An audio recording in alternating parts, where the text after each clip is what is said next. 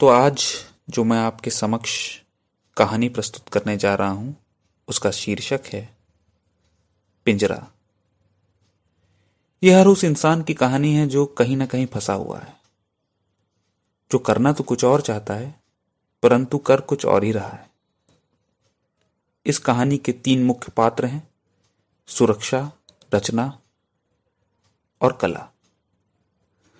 तो सुरक्षा के शरीर के भीतर रचना जन्म ले चुकी थी। परंतु रचना के जन्म से अधिकतम लोग बेहद दुखी ही थे। केवल वही खुश थे जिनकी भीतर की रचना का कभी गला घोटा गया। परंतु सब दुखी क्यों थे? और रचना का गला क्यों घोटा गया था? असल में सुरक्षा आराम तलब तरीके से जीवन काटने का पूर्ण आश्वासन देती है। वहीं रचना के पास तत्काल ऐसा कोई आश्वासन नहीं था। परंतु जीवन के हर क्षण को पूर्णता अनुभव करके जीने का आश्वासन ज़रूर था।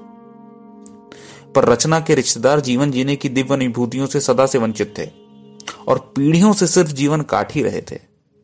रचना अपने आसपास का वातावरण देखकर अपनी आत्मा की आवाज़ को दबा लेती है और सुरक्षा के शरीर के भीतर रहने का प्रयास करती है।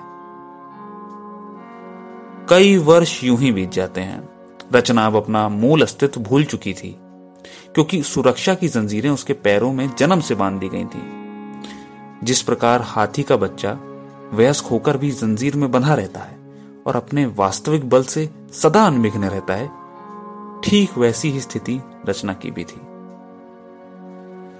कुछ दिनों बाद, एक दिन विद्यालय में रचना की कला से भेंट होती है।